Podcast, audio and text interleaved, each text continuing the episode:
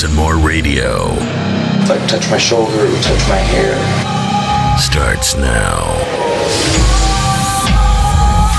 And I said, what the hell is that?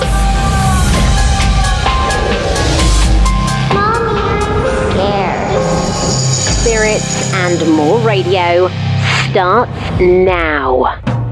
Let the midnight special shine a light Let the midnight special shine a light on me. And welcome to episode 27. We're going to be talking about the creatures that uh, roam around North America. Our guest today is Lyle Blackburn. Midnight special shine a ever loving light on me. Turn down the lights. If you dare. Spirits and More Radio. And I'm your host, Steve Rowan, and uh, welcome to Spirits and More Radio. Uh, we've got a good show today lined up. Uh, what what we're doing is something we haven't done before. I mean, this is episode 27, and we haven't gotten to this. But I wanted to find a guest that would be, uh, you know, really great and have a lot of good info. And one name kept coming up over and over again, and that was uh, Lyle Blackburn. So he's going to be joining us on the show here in a moment.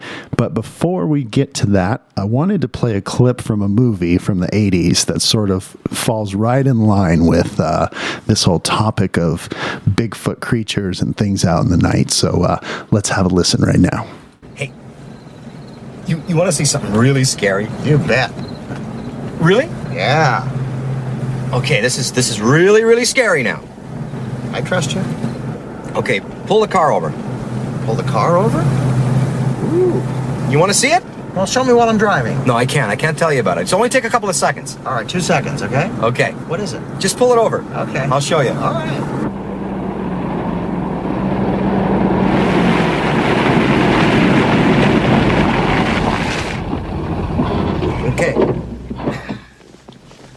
Scare me. Are you ready? Okay, go ahead. What are you doing?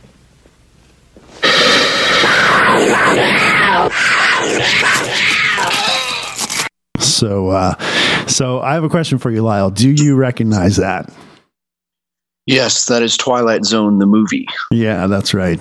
And uh, that was that was sort of uh, if you guys haven't seen that, you can go on YouTube and pull that up. Just pull up Twilight Zone movie, scary, and you'll get to see that. I think that was Dan Aykroyd uh, that was in that scene. But uh, yeah, so hey, welcome to the show. I'm glad to have you uh, on Spirits and More Radio. And uh, you know, I think uh, your your background, gosh, it goes back. How far how far have you been uh, involved in researching Bigfoot and creatures and things like that? Well, in a serious manner, I would say a decade. Um, you know, but I've always had an interest in that, and always an interest in scary things. In fact, that that little clip of the movie, I since I saw that the Twilight Zone the movie in the theater, I I continually say that line. You want to see something really scary? you know, Yeah. people you know don't know the reference like what you know but but yeah that i can appreciate that and uh you know just always been into um monsters from whether they're movie monsters or something that really captivated my imagination was that quote unquote monsters that could be real something that uh you know you could run across in the woods so something i've always enjoyed Yeah, yeah. You know, I think what gets lost, and you know, there's so many shows on TV now about you know tracking Bigfoot and and those sorts of things. But when we were kids and used to go camping, you know, uh, there's so many noises in the forest, and and you can't help but think about Bigfoot. Yeah, absolutely. And I mean, I still have that kind of childlike, you know, wonder about the subject, you know, because back then it was kind of scary. I mean, you didn't kind of, you didn't think of it scientifically or, you know, the impact it would have if one of these creatures was discovered. You just thought, oh my gosh, it's scary. It's a giant ape. And if I saw that in the woods, that would freak me out. So in, in some ways, I still appreciate that. And in my books and, and things, you know, I, I like those elements of, of the unexpected and, and the frightening and the possibilities of what it would be like to see one of these creatures in real life if they do indeed exist. Yeah, I think that gets lost, you know, the fear factor, you know, when people are out there with cameras and they got a rifle on their side and you know, you're out there like you said, they get real scientific about it, but the but the reality is is that if anybody or anybody who has seen a Bigfoot close up, uh, you know, and we'll talk about those stories uh, that you may have interviewed people, but you know, I don't, I think most people would have a hard time keeping it together. And in reality, if you saw something, you know, 10 feet tall, three foot wide chest, 800 pounds, you know, I mean, it's, it pro- you know, same instincts you would have if you came across like a big tiger or something in the woods or the jungle, you know? Yeah, absolutely. I, I'm always suspect of the witnesses that, you know, treat it so nonchalant, like it was a friendly, you know, I, I, can't say for sure if you, you know, if this person did see one up close, I'm sure they got their own vibe. But, you know, even if it was, you know, not aggressive or, or just simply standing there, you're right. If you ran across a gorilla or a tiger, your, your, your natural instincts would be, you know, on edge and you would feel a rush of fear. And I think seeing one of these things, especially something that's supposed to not exist and it, you know, it's seven or eight feet tall, ape like, man like, standing on two legs. I don't care how, what you think about Bigfoot. I think that would be, um, you know, very startling and a frightening experience. Yeah, definitely. So, um, I get walk us through how you came to start to research this seriously. I mean, was was the inspiration? Uh, a desire to know if this thing was real, you know, because there's been so, you know, people have been talking about this stuff. I think that some of the early accounts are 40s, 1950s, maybe probably earlier, but, uh, you know, um, there, as time has gone on and as technology has allowed us to, you know, uh, see and record and capture everything. Uh, you know, what was the driving factor for you to to get serious and dedicate, you know, a portion of your life to this? Um, I think it was a little bit of both, just um, Bigfoot in general, and specifically on a case that uh, is something closer to me. Um, you know, early on as a kid, you know, I would read the books and things and, you know, kind of a childlike approach. And then I've always sort of been fascinated with it and, you know, read books and watched documentaries and things. Um, and then uh, basically all my life I've been a, I, a musician and a writer. That's how I've made my living, both touring and playing in a band, you know, around the world. And in between, and somewhat I was talented at writing, so I'd write for rock magazines and horror magazines and things. And um, at some point, I, you know, I had the desire to write my own book, and I thought, what is my favorite subject? You know, what would I write a book about? And I, I went back to an old movie called The Legend of Boggy Creek, which was kind of a horror docudrama Bigfoot movie from the 1970s, which I saw in a drive-in when I was a little kid.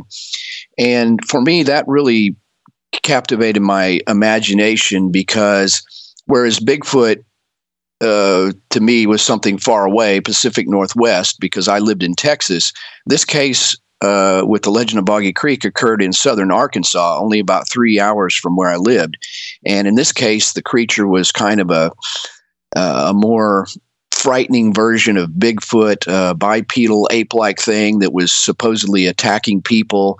Um, and when the movie was made, it kind of reenacted these these accounts, and it was you know super frightening to not just me but everybody that saw it back then. And so it was based on a true story, and I knew there had been newspaper accounts and, and things like that. So I thought, you know, that would be really cool because, you know, what, what was true about that? So now I kind of came at it as an adult and thought, you know, it's a cool story, but what, you know, what is the truth about it? And that's where I kind of started doing the serious research. I'd kind of preceding that, I'd kind of been looking into Bigfoot and seeing what people were doing in my area of Texas. And then when I started you know, doing investigative journalist type of work towards towards it. That's that's really when I became uh, involved in that, and that was probably that was literally little more than 10 years ago when uh, when that started so uh, you know that's and, and of course I ended up writing the book The Beast of Boggy Creek which covered that topic and and that's what kind of put me on the map in in this realm Right, right. So um, when you went out to to look for evidence, were you surprised by what you found, or does it did, was it sort of uh, fizzle out as far as like tangible tangible evidence?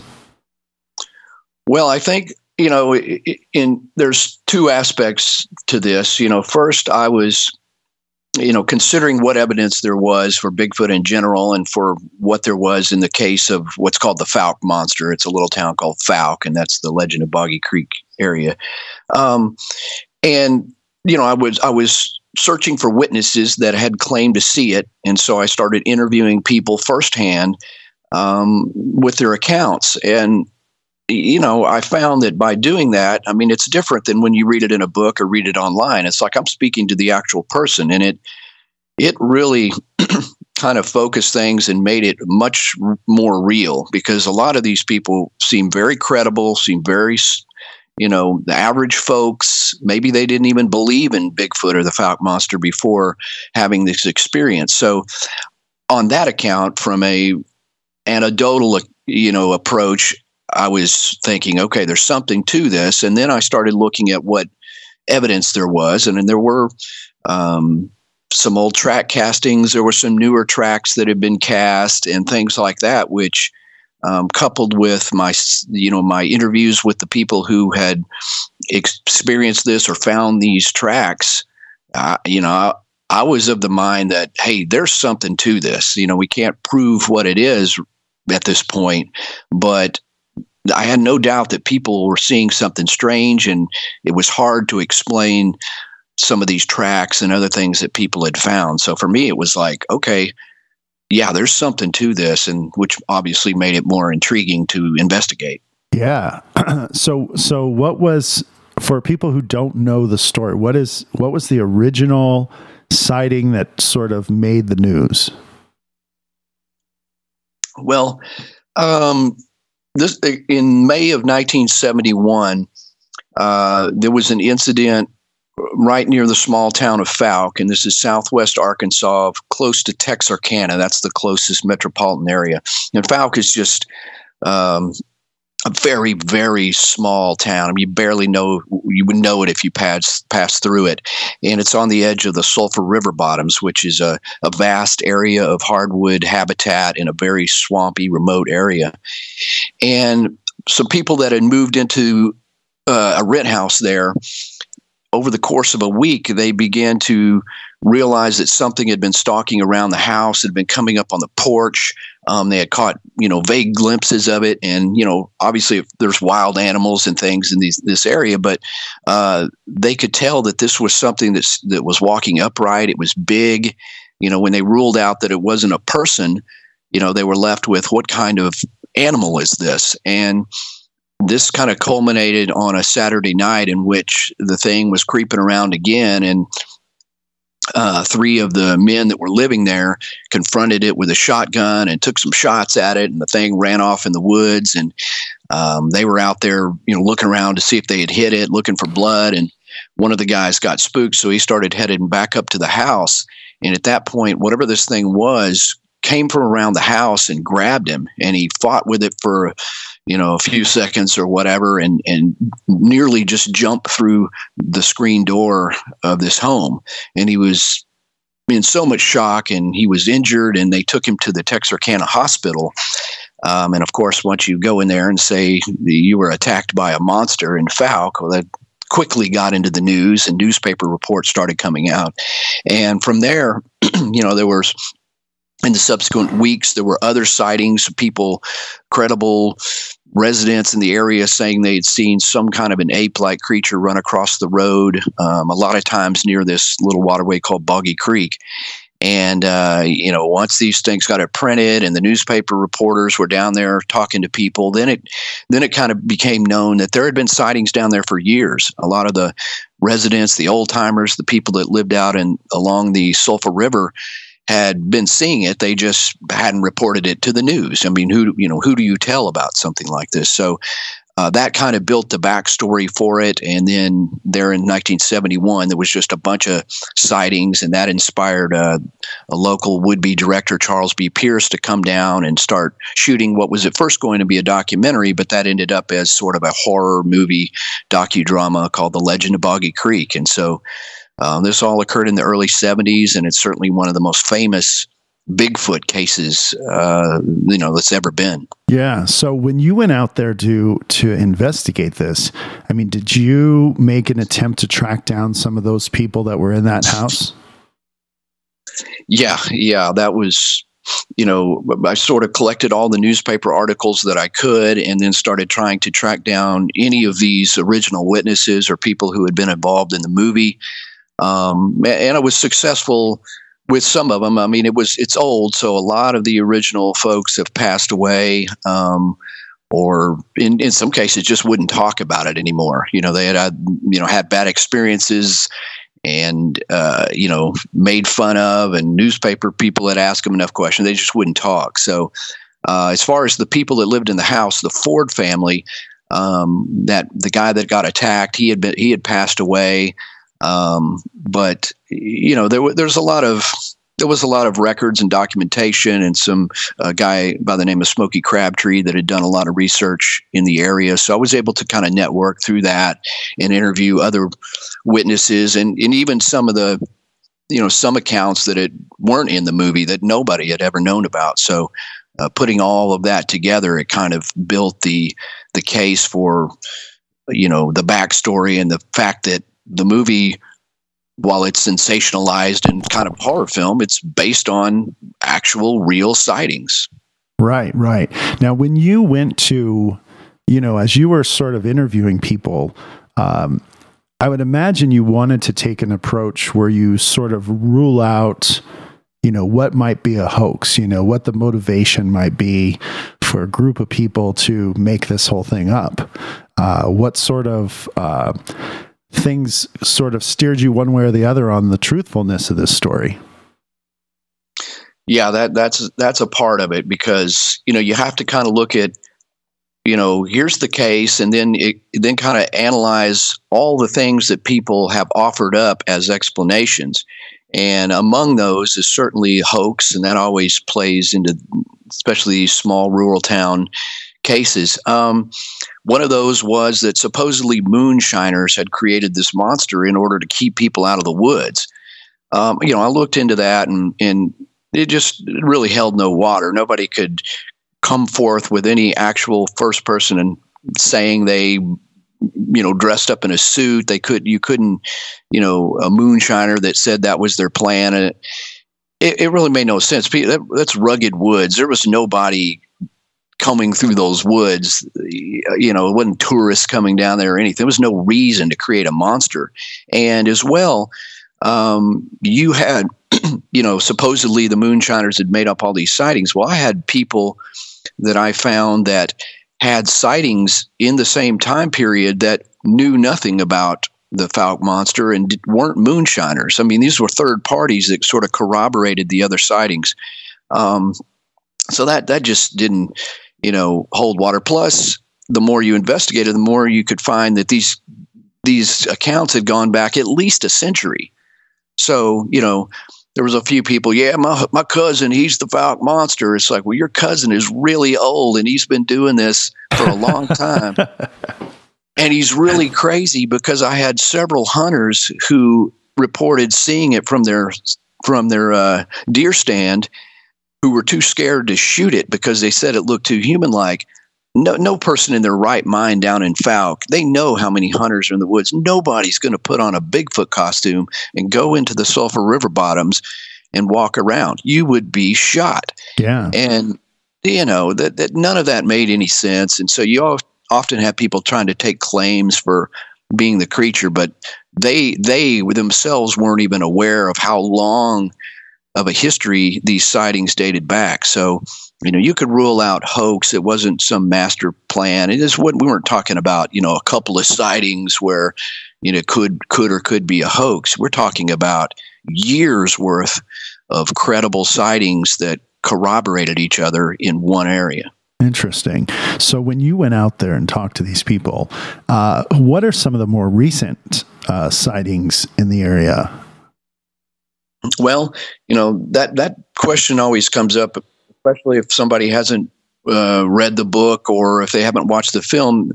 Most people don't realize that the sightings have continued. They kind of know of the legend of Boggy Creek and kind of think of it as a 1970s case.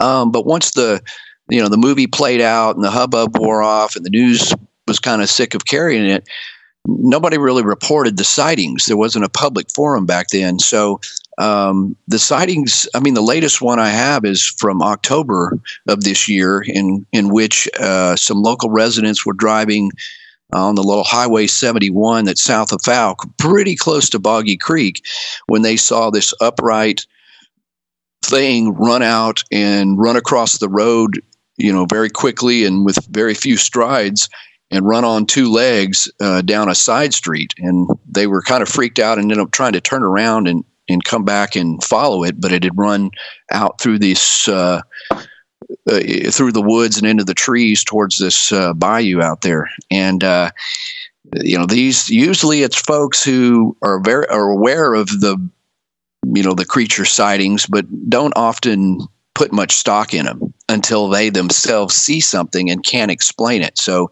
um, you know, prior to that, you had uh, within say the last three years, I've had a number of good sightings. One of them was by a newspaper carrier uh, that was delivering newspapers um, there near Fouke, and uh, same kind of thing. It was like 4 a.m. and she's kind of moving slow with her window down, and she sees something step off uh, out of the woods up towards the road.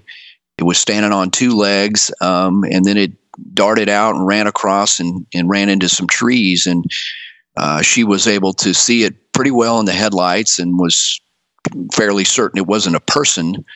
Um, and you know, if you kind of rule out somebody in a in a suit, then you, are only left with a few explanations. It wasn't a bear, it wasn't a cougar, it wasn't uh, a figment of imagination. So, um, yeah, these sightings just continue on and on, and some of them very credible. And obviously now, because I'm known for it. When there is a sighting, it's it's easy to talk to the person, not like going back, you know, 50 years. This is very current, and I'm able to investigate it very quickly. Yeah, yeah, that's what I was sort of thinking. Is that um, you know how do you get how do you find people? You know, you go to the local diner and say, you know, who's seen something strange. I mean, how do you even how do you even get to those people that might have these stories that you know they saw something you know, was strange, but you know, they had no explanation and they moved on, you know. Yeah, well, I often joke I should have a, you know, the the Boggy Creek or Lyle Blackburn hotline where people can just, you know, dial in and report the creature they've seen, but yeah. Uh, you know, press one for Bigfoot, press two for Lake Monster, press three for Chupacabra. But, yeah. But you know, really, once once as far as the Boggy Creek case, once you know, once uh, the book had come out and I had appeared on several television shows that covered that case, um, you know, I be, just became known as the Boggy Creek guy. So all those sightings usually get routed to me one way or another, whether it's, I mean, I've had, uh, you know, city officials in Fouke put people in touch with me because they would, you know, somebody would report it to the sheriff's office or the, you know, the town officials or whatever, and they'd say, "Well, you need to talk to Lyle Blackburn." And so um, those are easy to get, and just really on a on a daily basis, I get all kinds of messages from uh, people all around the country that have seen things, and you know that's just come from me being a I guess a, a, notable person in this sort of research, you know, having been on TV shows and documentary films and having put out a bunch of books that people, once you do that, people kind of know you. And if they think you're the kind of serious researcher that they would like to share their story with then you know they're going to contact you and and fill you in on the details. So i'm constantly kind of chasing down leads all over the country really of all sorts of strange sightings of strange creatures Yeah.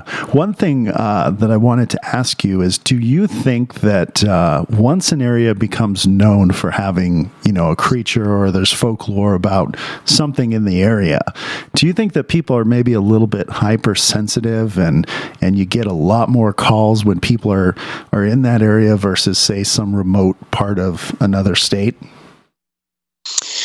Yeah, I, I would say yeah, it has a probability to you know make people see something and kind of interpret it as uh, something that maybe they wouldn't have if they didn't know about that case. Um, usually, that ha- in in my experience, it's usually people, not the locals. I mean, all the locals are aware of it.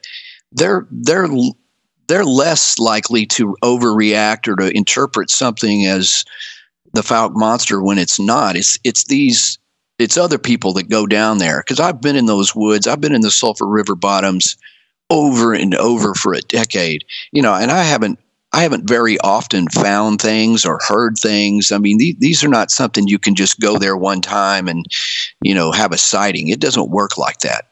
Um, so when I you know when when a, some new Bigfoot group you know plunges into the forest out there and they come back with three or four sightings and this and that it it, it to me it's it's they're they've got it on their mind and they you know they may have seen something you know that was strange but those those get interpreted i think too liberally as you know solid sightings of the creature um, when in Right. fact these things are, are rare i mean i you know I, I go in the town and, and now i know so many people and i know a lot i know a lot of hunters that walk those woods live in those woods and you know they'll they'll say you know well you know 10 years ago I, something weird happened and they'll tell me. But these are people that are there every day and if you know you, you know so i'm suspect uh, of people that go there for the purpose of seeing it and in one magical day suddenly they see it. So you, you got to be skeptical of of those type things. I like I like the reports from average people better, especially people who don't believe in Bigfoot, because they're less likely to interpret things in that lens than somebody who is, you know, wanting so bad to see one. Right, right. And don't don't you think that happens with television too? I mean, some of the you know the shows obviously where they're out there. I mean, how many hours of nothing footage, you know, do they record before somebody throws a stick or something to get a reaction? Oh yeah, I mean, the television is is a, a minefield of of just nonsense. I mean, I've been on quite a few shows, and I'm very selective about the ones I do for that very thing. That you know they need to create something dramatic and something for entertainment, and that's what they're about. They're about entertainment. So you have to be careful about which shows you put too much stock in. I mean, and they're fun and everything, but uh, yeah, they're they're for entertainment, and certainly they filmed a ton of hours of stuff, and and then yeah, they need to throw a stick because they got to have something, you know. right, right. Um, so now you your books, uh, you you went on to write a couple more books. Beyond Boggy Creek was the next one, and it was uh, in search of the Southern Sasquatch. And I think that's uh, you know for some people that's a new concept. If if you're you think of Bigfoot in the Pacific Northwest, and you know the stories come out of there, uh, and then now you're talking about you know you you ended up doing research all through the South, as you say, in the deep South, and and came across a lot of stories, right? Right.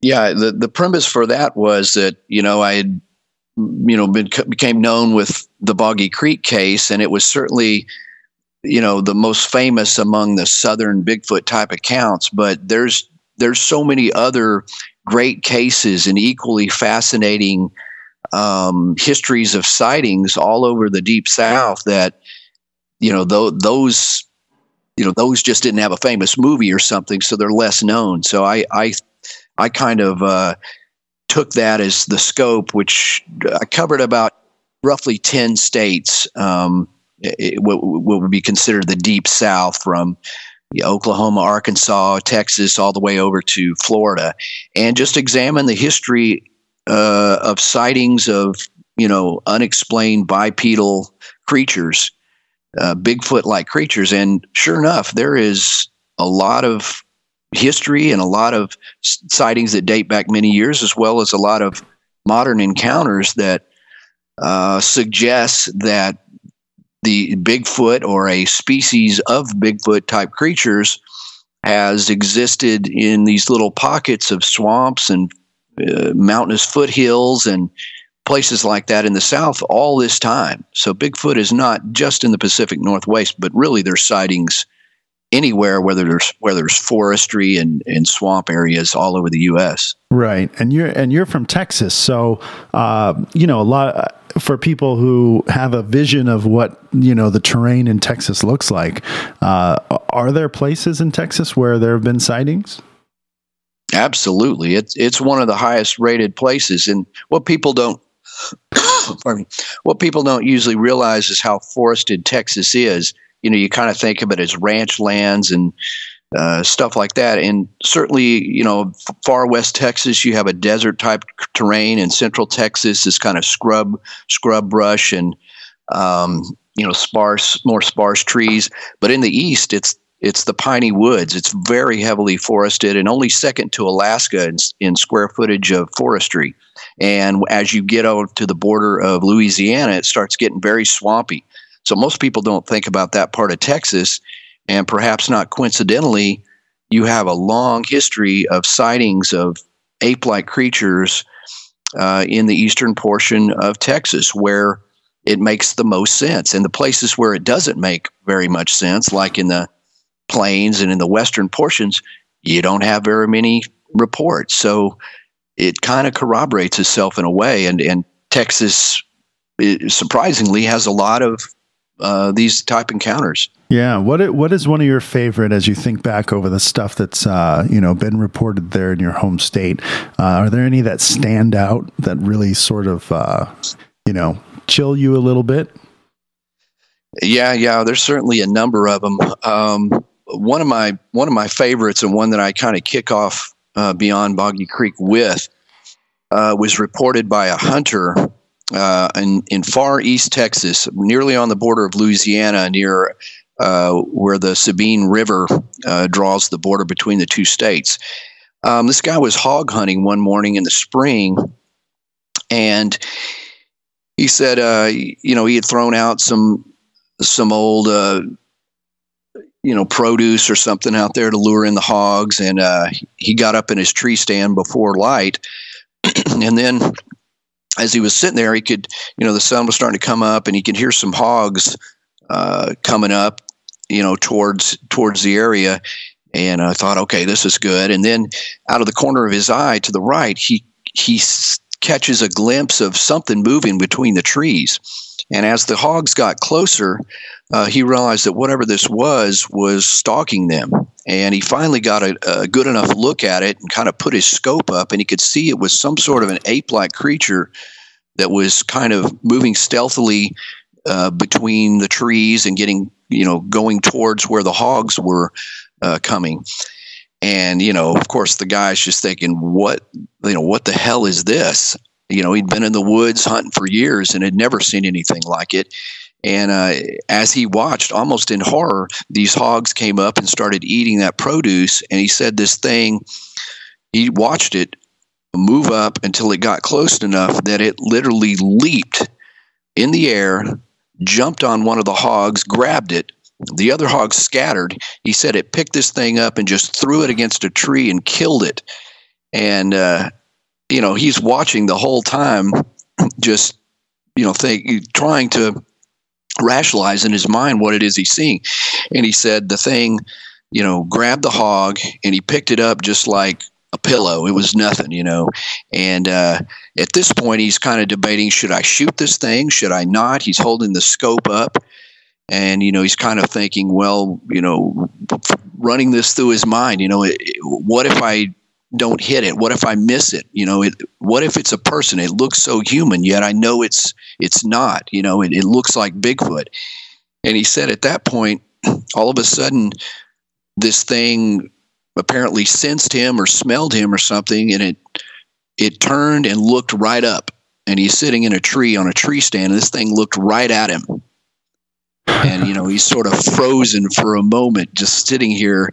Yeah. And by now he's thinking, I, "I'm not going to shoot it. The, you know, this thing will kill me if I don't drop it." And so he said the thing looked up, it kind of bared its teeth, and then you heard this kind of whooping noise coming from a distant uh, from the distant woods, and this thing kind of whooped back, picked up the hog, and just disappeared into the woods. And he said, you know, he just sat there for a while, frightened to death, before he got the nerve to get up and crawl down out of the tree stand and get out of there. You know, and of course I said, well, why didn't you shoot it? I mean, obviously you could prove this thing once and for all. He said, you know, it just there was just something too manlike about it. There was something in its eyes, and as it looked at me, I just I just couldn't shoot it, uh, you know. And he said, Wow. scared as I was, so th- that one just always sort of has to me has everything. A good sighting. It was kind of scary and put the person in a position where they had to debate whether they wanted to shoot this thing and prove it or whether they thought it was best to just leave it be and that that's that's what he did so Wow. so do you think that uh, you know, I, I there's a lot of um, speculation, I think, about uh, you know what what these creatures are. You know, is this thing uh, you know like um you know just an animal you know like a human you know animal type thing or you know people start to talk about um you know multi-dimensional creatures because nobody shot it but maybe as he described you know this is sort of uh almost like a power it kind of has you looks in your eyes you know? Sort of uh gets to people where they can't they just freeze up. To what do you how do you feel about that? Yeah i mean it's it's just hard it is hard to explain what these are. And i mean i, I kind of start at the ground level of these are some sort of they're biological entities they're uh, some sort of a species of you know ape um, that has managed to remain elusive uh, this this long. Um, and, and you know people say that's impossible but but it's not. I mean animals can be amazing and it doesn't take a big population of these things for them to exist. And you know it's you know you can't walk out in the woods and find a cougar. You know i've been hu- hunting and traipsing in the woods all my life. I've never seen a cougar come up on a cougar and but they're out there you know. Um, but uh, that being said because you know so far it's been we've been unable to pr- uh, prove uh, prove this that you know more extreme theories start to come into play of people thinking well maybe they're interdimensional maybe they have weird powers or whatever to try to explain how we can we've seen them but we can't you know get a body. We can't prove it or or when when it comes down to it the hunters cannot shoot them although i do have reports where hunters said they shot at them and uh, you know they either you know, didn't phase them or whatever was the case. So, in fact, there's a group of hunters right there in that Sabine River area where this guy had his sighting. These guys are legit hunters, and they've been down there trying to shoot one for years because they realize that the only way to prove it is to shoot one. And they've had a lot of good sightings. And even then, these are very skilled hunters. They've never been successful in shooting one. Right. It's hard enough to have a sighting. Um, so, you know, for me, I, I just kind of, without having seen one up close or without having anything else, I just still operate under the assumption that they're they are a, they're a biological entity, you know, an amazing one that has the ability to remain elusive or has some higher in you know high, higher than average intelligence for an animal, perhaps that you know makes them more wary of us um, you know, and the whole thing about being extra, extraterrestrial or paranormal, you know, that I can't, I, I can't blame people for having their own theories, but you know, I can't prove that, and nobody can. So, right, uh, it, it's just all up in the air. Well, I that- think at this point. That probably has become more come more into play as people you know say like with technology with these trail cams and infrared cameras and you know you at some point you would think you know gosh you put one of those out there you're going to get a deer you're going to get a cougar you're going to see you're going to see animals, and and you know, um, I guess it, I guess you could just you know explain it away with density of the forest and you know how big the population is or not. Right. Yeah, that's it. All comes into play. So, um, as you kind of uh, you know you when you interview like for instance that last story of the the guy with the hogs um, you personally interviewed him is that right yes. So uh, as well as well as several of my colleagues that also interviewed right. So when you interview these people i mean you know there's no you know that's in person is the best way to do that to watch the facial expressions you know. Uh, do you sort of uh, have some telltale signs that you look for you know as far as sincerity of the story you know?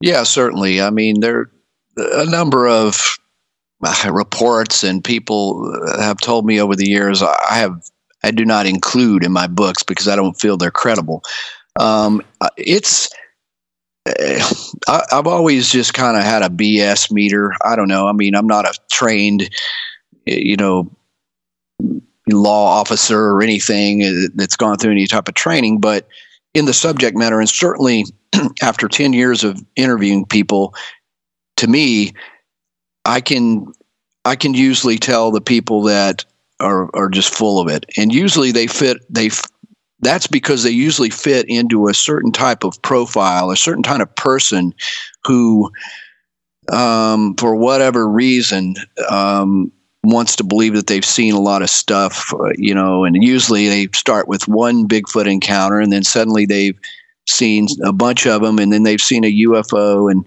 you know, if you dig around and start asking them, you can quickly figure out the ones that are full of crap and the ones that um, legitimately saw something.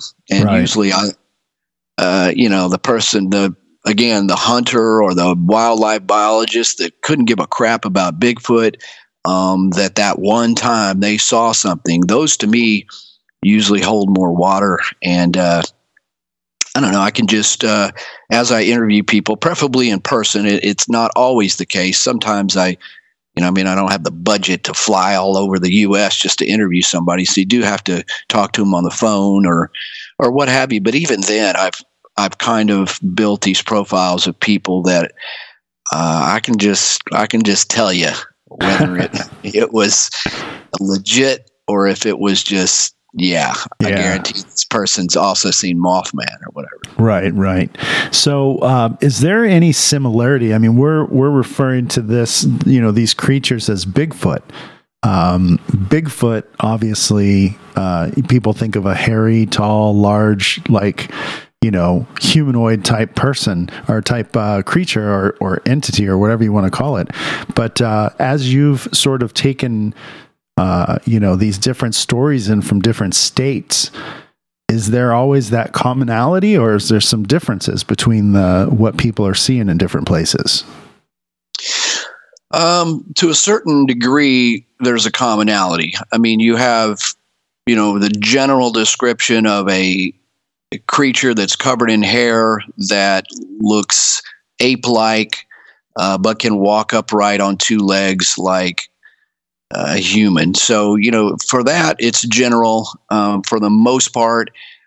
As you get into the South, you often get uh, other characteristics such as the hair is longer, more scraggly. Um, they can appear more ape like. In some cases, they have been seen running on all fours and then get up on two legs uh, things like that. And you you know when you talk skunk apes and things like that in these swampy areas, often they're even more ape like um, and can be smaller. I've noticed that there's um, the areas where the reports seem to be you know not not the you know not eight foot tall Bigfoot. These are six foot tall um, ape looking things. So those you know start to make it even more problematic to solve the mystery because now you've got not just one creature that's managed managing to be uh, elusive. You've got what appears to be, you know, several, uh, whether they're of the same species or offshoots or whatever. But that that's the thing about, uh, especially in the South, you do have some some traits that are specific to to the southern Bigfoot, and people often think that uh, southern Bigfoots are more aggressive, and that's certainly true. There's probably more reports of aggression in these areas, and you know that that could just literally be because of the environment. Uh, you know the the lack of food, the more encroach encroachment on their areas. It's you know it's hot and humid. If you're you know if you're the Boggy Creek Monster and you live near the Sulphur River bottoms, Mercer Bayou, and you're covered in hair, you're going to be more pissed off. I think. yeah, yeah, that's true. And um, and not only that, but you know, um, whatever you know people are seeing. I mean, these things. You know, how long do they live? You know, are there babies running around and, you know, that sort of thing? Uh, have you had any stories regarding like youthful uh, type Bigfoots or more like a, a pod of them or a family of them being uh, sighted anywhere? Occasionally.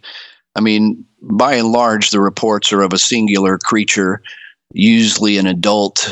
Uh, but you know, I had a report from a lady in Fouke uh, the Fouke area uh, along the Sulphur River in Texas uh, from 2014, and she, in clear daylight, 10:30 a.m., she had had to make a little turnaround on this little county road, and as she was, she startled a creature that was coming across the road, and it stopped right in the middle of the road. And she said it was five foot tall, uh, covered in you know dark brownish hair, uh, looked ape looked ape like, but it was you know upright, walking on two legs. And she said the thing just looked at her, and she looked at it, and it looked kind of surprised. And it just turned and ran back into the woods uh, at the edge of the road. And I was I was kind of lucky to have gotten that report because you just happened to stop at this little store up there where I just happened to know somebody, and she was came in there in a panic and said something about it. And eventually I got to speak to her in person. And she was, you know, she was puzzled because she said, well, I could tell this wasn't a person in a costume. It wasn't a kid. It was absolutely an animal. I could see its hair moving in the in the breeze. I could see it. And when it turned and ran, you know, this thing was something real. But she said, you know, I think of Bigfoot, like it just wasn't very big. She said it was maybe five feet tall. I said, well, you know, you got to think about this. If if they are real creatures, they've got to grow. They they're not just pop out at seven feet tall. Um, right, right. So, so here's a woman that doesn't know anything about anything.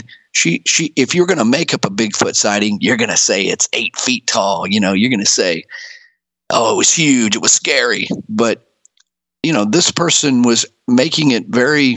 the details she's putting in were very natural. And so there was what I, I said, well, it's probably a juvenile. It just hasn't grown up. So, and she was like, oh my God, that's even scarier because you know, now she's realizing uh, in her mind they're, they're real. And of course, I wish I could see one in clear daylight, but um, she was very credible. And, you know, occasionally I've got other ones where uh, I had a guy say he heard some moaning or something going on and walked into a clearing and saw a juvenile creature who had, I guess it was distressed and had been separated from its mother. And uh, he heard something big coming through the woods and he got out of there. Um, so, you know, occasionally you, you do get reports of juveniles, which kind of corroborates things because certainly if they're real creatures, they have to have offspring. Yeah, not, not and not only that, but if you see a juvenile, that means its parents are somewhere nearby. you know.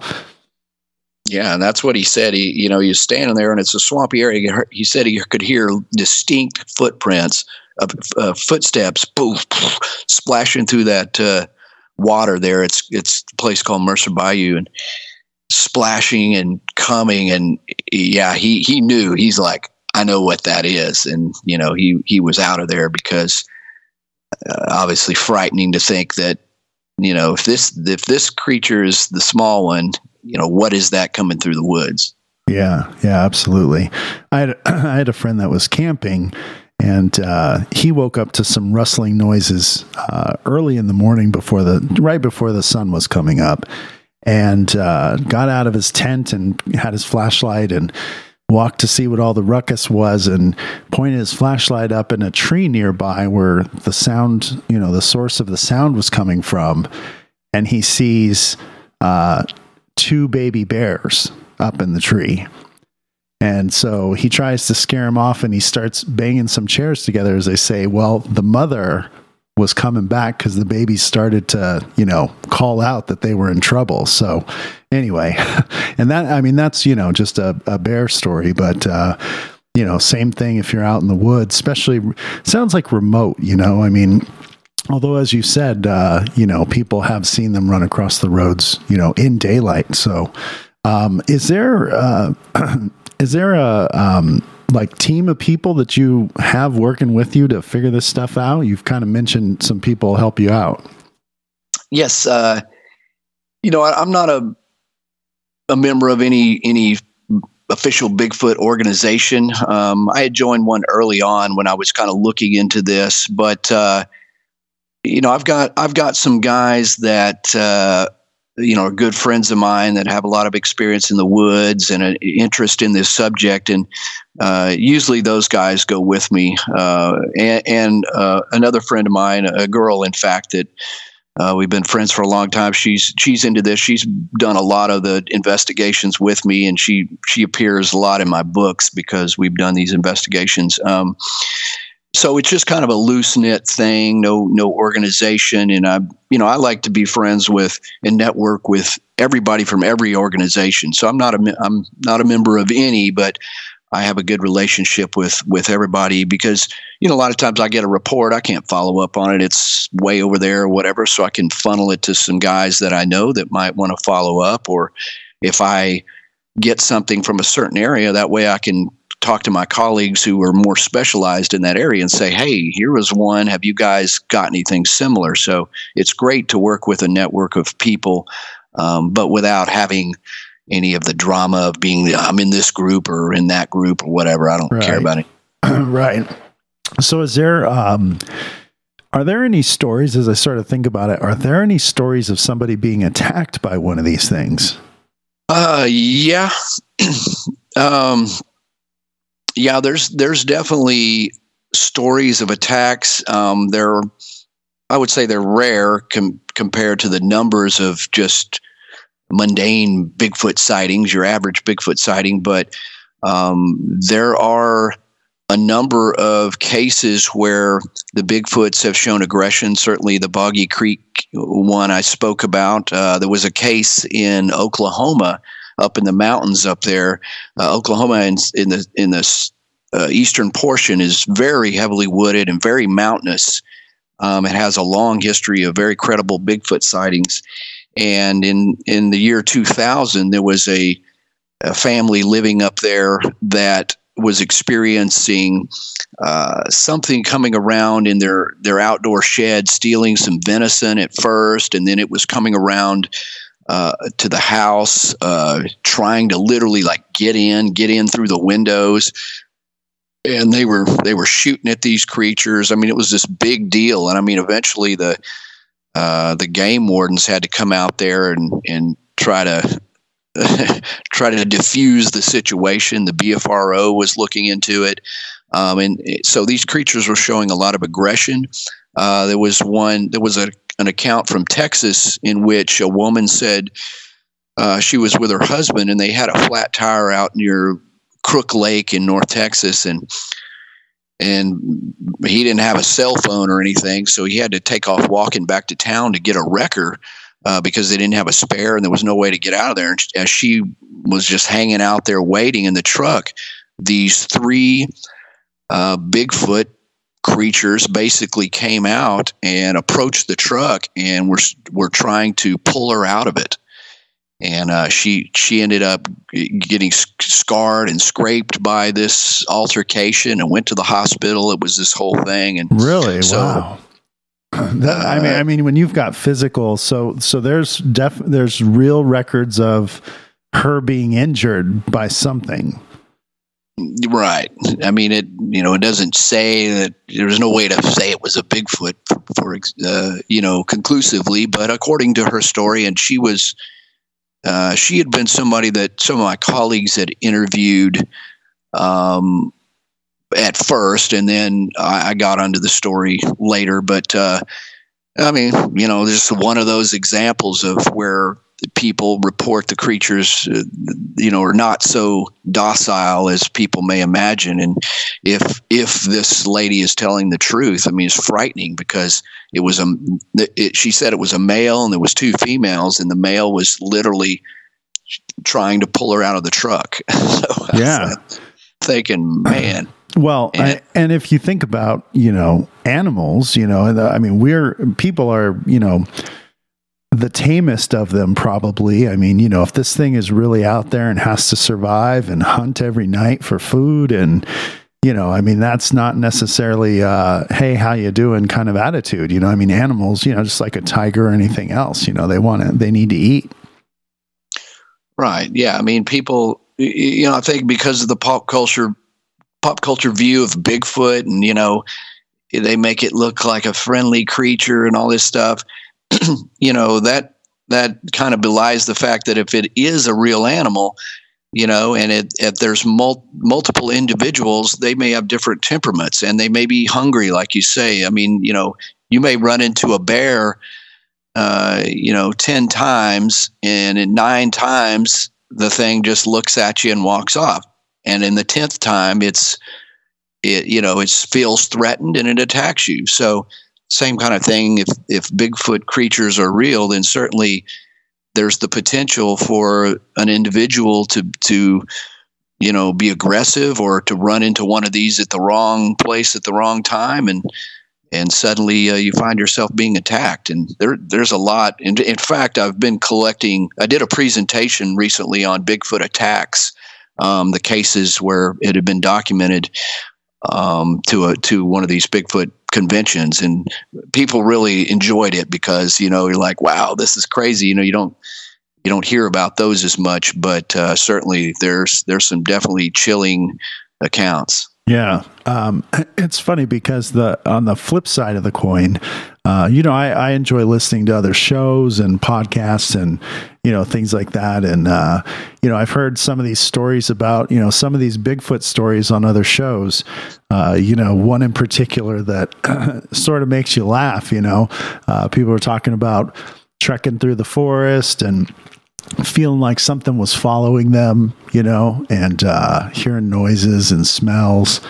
And then the the pinnacle of the story is that they turn and they see Bigfoot, and he looks at him and smiles at him, and then walks away. that was one of my that was one of my favorites that I've heard, but you know, uh, or the, or there's another one uh, where somebody you know says Bigfoot comes to their to the out to their driveway frequently, you know, like like all the time. So uh, I th- I think that uh, you know, like you said, this uh, the Bigfoot the myth is much bigger than maybe the real thing.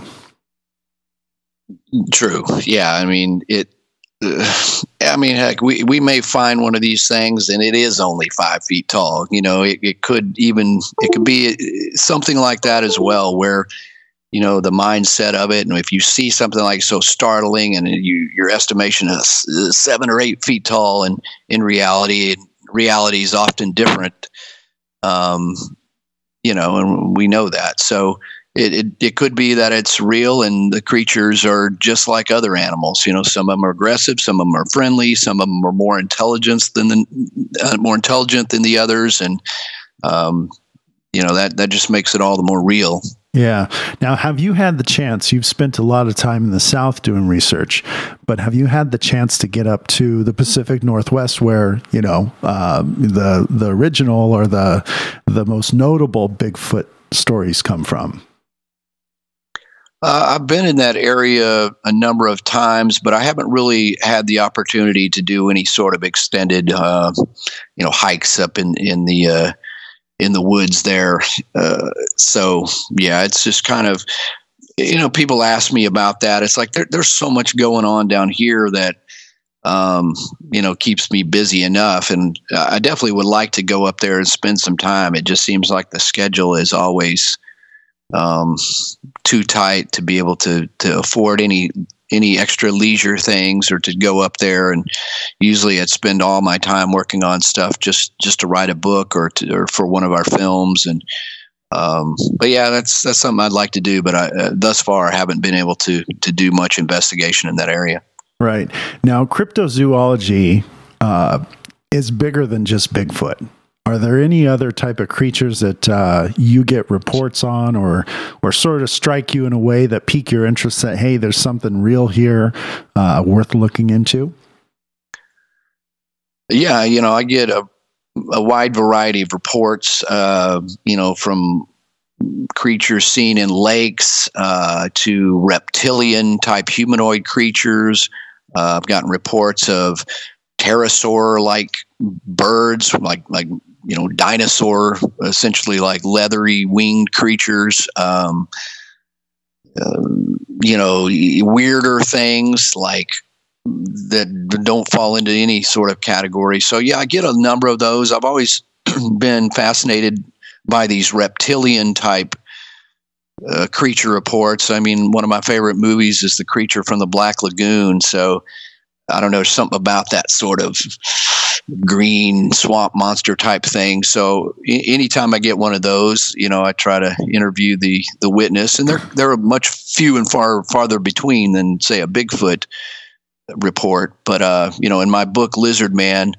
Uh, the true story of the Bishopville monster. I talked about one of the most famous kind of reptilian lizard man type cases, which is from South Carolina. And in that case, basically, people said they were uh, almost like a, a, modern creature from the Black Lagoon. It was an area called Scape Ore Swamp, and a lot of the locals there had reported sightings of this upright creature that was uh, maybe six or seven feet tall. It appeared to be brownish or green and looked like it was covered in scales, and you know, kind of a pretty scary type of a uh, you know a report and you know, th- those fa- fascinate me. And of course, once once I had a book out on that, and I appeared on a few TV shows talking about that, then I actually got a lot more reports um, from around the country of people saying, "Yeah, I saw something similar over here in you know so and so woods or whatever." And that's some scary stuff. It just some weird reports, and uh, so I've always always loved those. I like. Uh, you know, I've had some reports of, of like lake uh, lake creatures or um, water creatures. Like I went out to the Alta Altamaha River um, in Georgia, where they have reports of sort of their own little Loch Ness type creature um, that goes back many years. So those are those are fun to look into. Um, you know, I kind of get the chupacabra thing, but that's that's a whole uh, that's a you know you got mangy dogs and you've got what people reported in Puerto Rico of a much more bipedal alien looking thing. So occasionally I get that but I, I usually don't follow have time to follow up on those. Mostly Bigfoot lake monsters uh, lizard man and I love the pterosaur kind of dinosaur like sightings because I always loved dinosaurs as a kid. So yeah, yeah, I like those too. I've heard stories of you know the pterodactyl that somebody spotted over the sky. Those are fun. Uh, there seems to be a distinction, isn't there? You talk about reptilians, and uh, I know you've been on Coast to Coast AM, and and I've listened to you know many shows uh, or many episodes of that show where we're not really talking about like a scaly lizard like man like you're talking about. Uh, people tend to think it's more of a shape shifting kind of creature some sort of like almost paranormal thing. Yeah the reptilian thing definitely kind of uh, crosses both those realms from paranormal to cryptozoology. So you know that and you know obviously it seems much more implausible to have biologically to have anything that's uh, maybe some hybrid between reptile and human or humanoid. It you know so you have to have extreme explanations for that. So for me i, I kind of gravitate towards the ones that seem very that seem more terrestrial or at least like a, some sort of a creature as opposed to the more shape shifting thing, uh, you know, that's kind of a whole nother department of of this race of intelligent reptilians that may be infiltrating our government or what have you. And, right, right. you know, it, you know, that's very I mean, that's spooky unto itself. But I, I, guess I'm more of the monster guy, and the monster in the woods or in the swamp. And if people see him in those settings, then I kind of put it more in the category of, you know, this this seems like some something more like a creature. Now, if you know somebody reports one in the White House, that's definitely more of a, you know, that would be a, perhaps uh, the alien race or whatever, and the aliens don't seem to be doing any better at politics than we are. So. and there, it's funny you say that because uh, one of my favorite reptilian uh, stories is that uh, Queen Elizabeth, they say, or somebody was saying, was a reptilian. And the way they knew this was that uh, I guess that the casket that they prepare for for royalty was longer to to make room for the tail. So uh, that was their basis for that, which is uh, it's entertaining. It's definitely entertaining. But uh, yeah, you're right. There, if uh, if the alien race has uh, invaded, they're they're not doing any better of a job on that end of things as far as running right. the government. But um, so, what is your favorite? Now, you're working on a new book that's coming out. Um, Momo, is that is that right? Strange Case of the Missouri Monster. Yeah, that's uh, coming out uh, March fifth, and that that'll that's my new book, and that's one that's another famous case from the early '70s, and one that is fairly famous because of how widely it was covered in the news at the time, and it's been subsequently written about in other books. Um, and I, I, had originally wanted to include that in my Beyond Boggy Creek book, but once I realized how much there was to that, I had to kind of narrow the scope. And I thought, well, the Momo story is there's more to it, and uh, so I thought it would make a great standalone book. So uh, that you know finally have, have completed that. I went up to Missouri and did you know went to the town where people had seen this, and essentially um, this started also in 1972 where some people near the town of Louisiana, Missouri, which is right on the Mississippi River in kind of north central Missouri uh, or northeast uh, Missouri, s- reported seeing this upright ape-like creature um, that was hairy. It had hair that covered its face. It was frightening, and a lot of the locals saw it. There was, you know, the the law uh, organized a posse and went in search of it in the woods up there. It was this whole thing going on.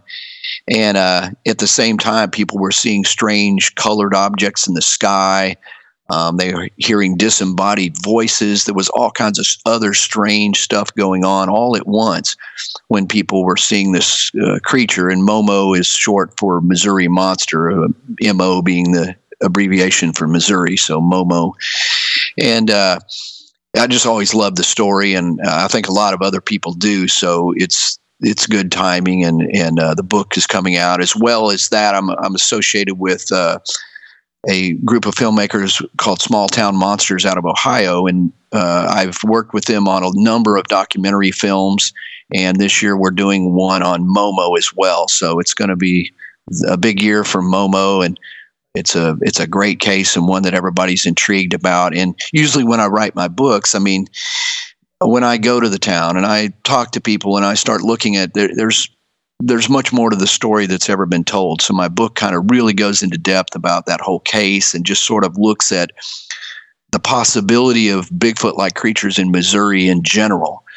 And it's cool because it was on the Mississippi River, kind of Huckleberry Finn, Tom Sawyer you know environment and so it's a little bit of americana in there midwest and and monsters so it's you know it's a great story yeah it sounds good. It sounds uh, sounds a little bit different because of its location uh, but big in the sense that you said law enforcement was involved.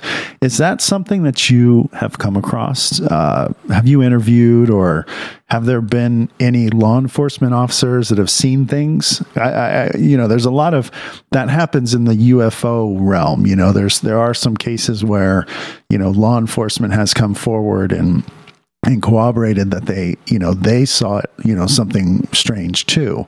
Uh, has that happened in your research? Yeah, definitely. From time to time, I get reports from you know people who are in law enforcement or have been. usually, it's the ones that have retired that are now willing to tell the stories. I find that you're usually reluctant if you know if you're you know, currently working in that field, it, it could be a problem if you start saying you saw something strange. A lot of times, um, the good reports come from a retired, you know, deputy or something. And, you know, but I've certainly had reports and talked to sheriffs in areas that have, you know, told me about some of their deputies having seen stuff or, or themselves having seen stuff. Um, you know, in, in, in the case of these, some of these older cases, and even in the case of the Lizard Man in 1988, uh, I think the law enforcement back then was more apt to take these things seriously. Not not necessarily if they believed it was a monster, quote unquote, but they knew something was going on, and they would organize posses and literally go out and search for it. And the sheriff of Lee County in South Carolina was heavily involved in looking into this Lizard Man case, and ha- I was given access to all the uh, official police documents when I was researching for that book. Wow. Um, and in like in the case of Momo, I mean, there's newspaper reports and pictures showing like the you know the, the wildlife officers and the and the uh, the chief of police and everybody going into the woods like with armed with armed with guns looking for a monster. So it's just kind of mind blowing to think that that, Yeah. that stuff has gone on. But certainly it's it's always a you know it's always a better story if if you got some you know the police involved and what have you and um, you know, there's even a lizard man sighting in in South Texas uh, in which uh, one of the law they got a report uh, a call to 911 and dispatched an officer out there to go looking for this thing and whatever it wa- was went in this abandoned house and he was he was too frightened to even go in there even armed he, he just freaked him out so Yeah.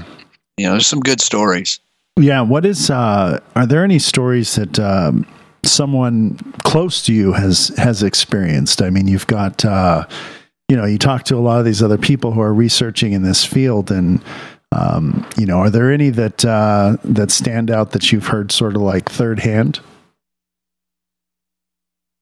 um like people close to me that uh, third hand as in Yeah, someone that you know that you know where they were. s- you know, I guess everybody's serious about it, but you know, there's a there's a certain.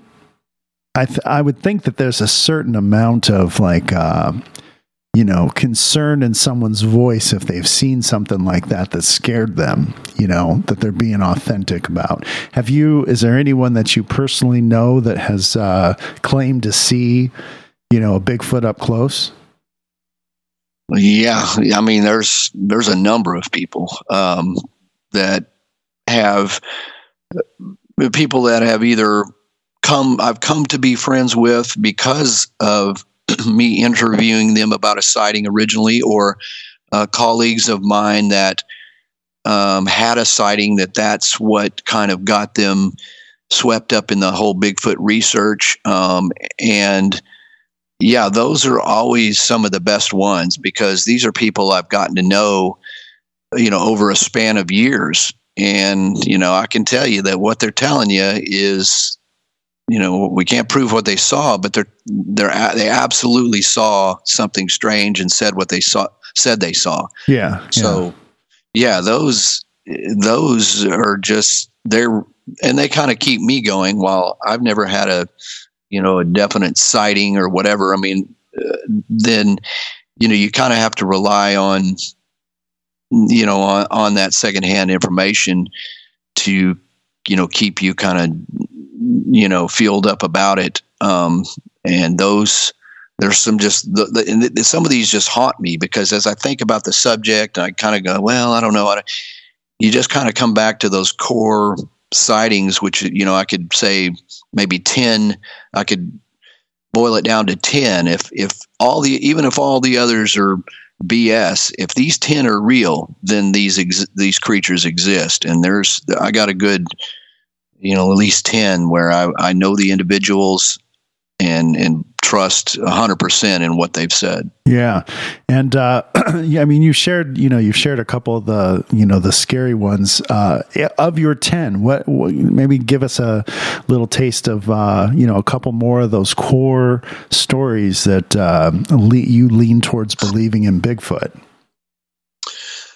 Uh, one of them, occurred in the 80s in Texas. And this is a guy I got to know uh, some years ago. Um, and he had spent a lot of time in his more adult life looking into Bigfoot in an effort really to prove it because he had seen something when he was younger that just uh, shook him to the core. But but essentially, he was out on his grandmother's property in East Texas uh, when he was a teenager, and they were walking around looking for a place to picnic, and he kind of went off this little two rut uh, old four wheeler road or something, kind of looking around over there, and his grand his uh, aunt and his grandmother and his brother were kind of left behind and he heard something coming through the woods and so he stopped. He's like oh man it's probably a big old deer you know so he just kind of sat there waiting because you know when you're a kid you always want to see the deer he said but this thing kind of come out of the woods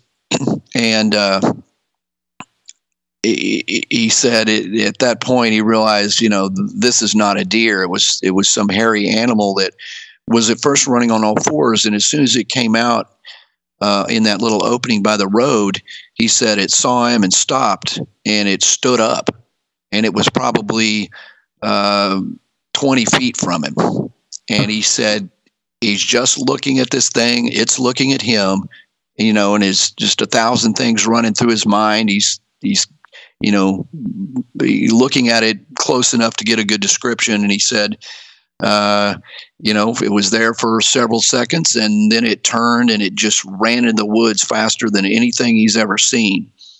And, uh, you know, it was just one of those mind altering, life altering situations where uh, prior to that, you know, I'm not sure what he, if he believed in Bigfoot or not, but it, it, after that, he certainly did. And then he's spent a lot of years since trying to prove the creatures or, or, see another one or whatever you know yeah. it, will change it literally will change your life and i could see within within him how much that is this had affected him and how much time and effort and money he'd put into this whole process of trying to see another one or prove it or what have you. Yeah, um, I, I, would think that. Uh, I mean, it's kind of similar to you know some of the people we've had on this show that talk about you know a ghost experience that they see something. And then you almost want to, you almost have a hard time believing what you just saw because it's so out there and it's so foreign. Sort of like when you describe the the hog farmer or the guy shooting at the hogs. I mean, you know, you just you can't be prepared for something like that. And your mind just can't wrap itself around that this is actually happening. So I could see how that guy would, you know, want to almost validate in his own mind what he saw.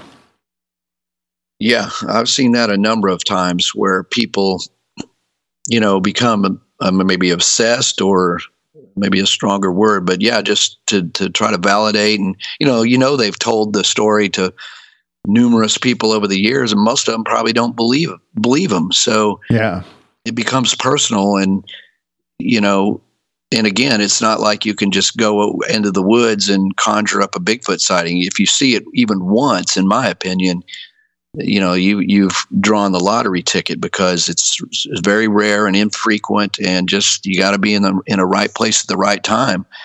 And these people, you know, those are the ones out of these core. You know, there's another guy who, a very credible guy who I had originally interviewed uh, about a sighting, and you know, a lot of people in the town had said, "You got to talk to this guy, man. He, if there's one guy that we believe, it's him." And so, of course, I interviewed him, and um, just the circumstances of the sighting, how close he was to it, uh, the location where it kind of rules out any any possibility of hoaxes.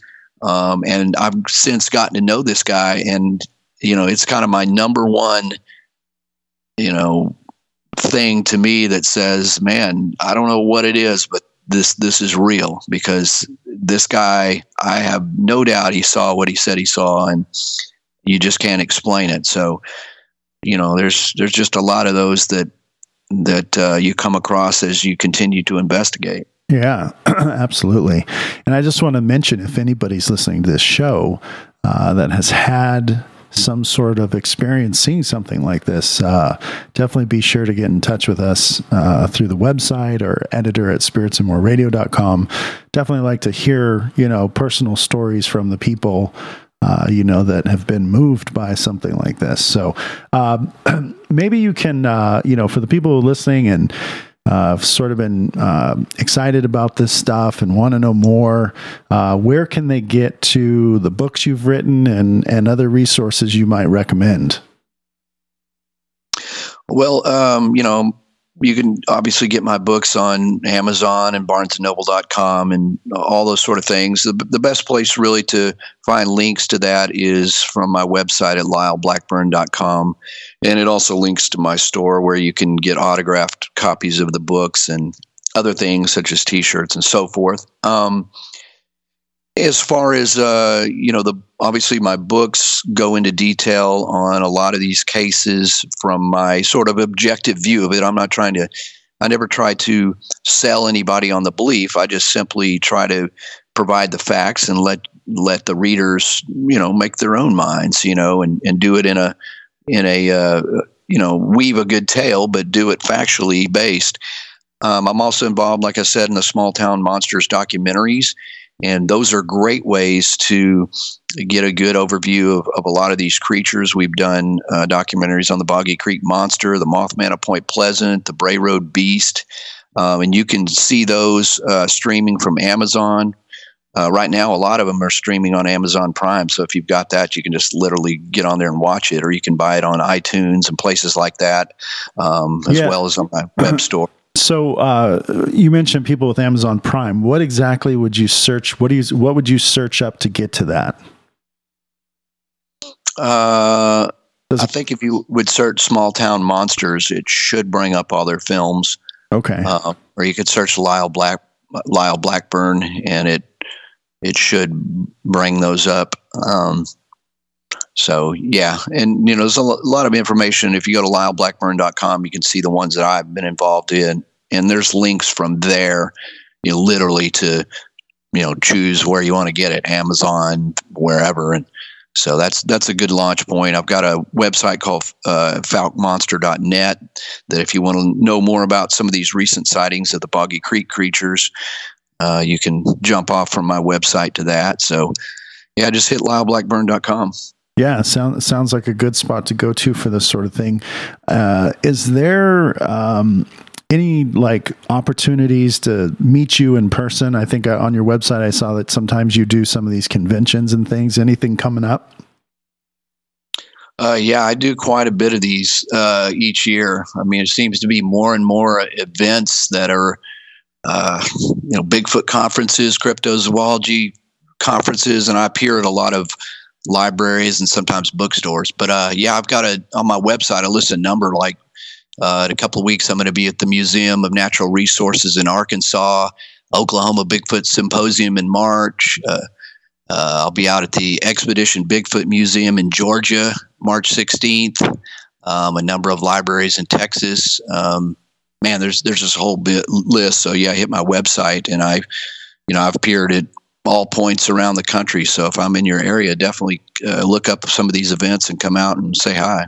Yeah, sounds like an excellent way to uh, share a quick story and, and hear some more and and uh, explore more the the Bigfoot phenomenon. So, uh, well, Lyle, thank you very much for being on the show. Uh, I think it was really cool. There's some really neat stories you shared, and I appreciate that. Uh, and then, uh, you know, anyone who's listening, you know, hit up Lyle's website and get more there. That's definitely um, probably the most information you're going to find. I'm just I'm on your website right now, and you've got a long list of links here that people can take off on and go explore. I'm sure all night long. So, and and if you're if you're camping, you got to wear the GoPro, right? Because it seems like you wouldn't have you know with a you know these days with all the technology. I mean. If you go camping, you got to put on the GoPro in case you you do see Bigfoot, right? Oh yeah, you want to look legit, you got to have that on. So yeah. All right. Uh, this is uh, episode 27. We're going to wrap it up. Uh, thanks for listening to Spirits and More Radio, and we'll be back with another episode soon.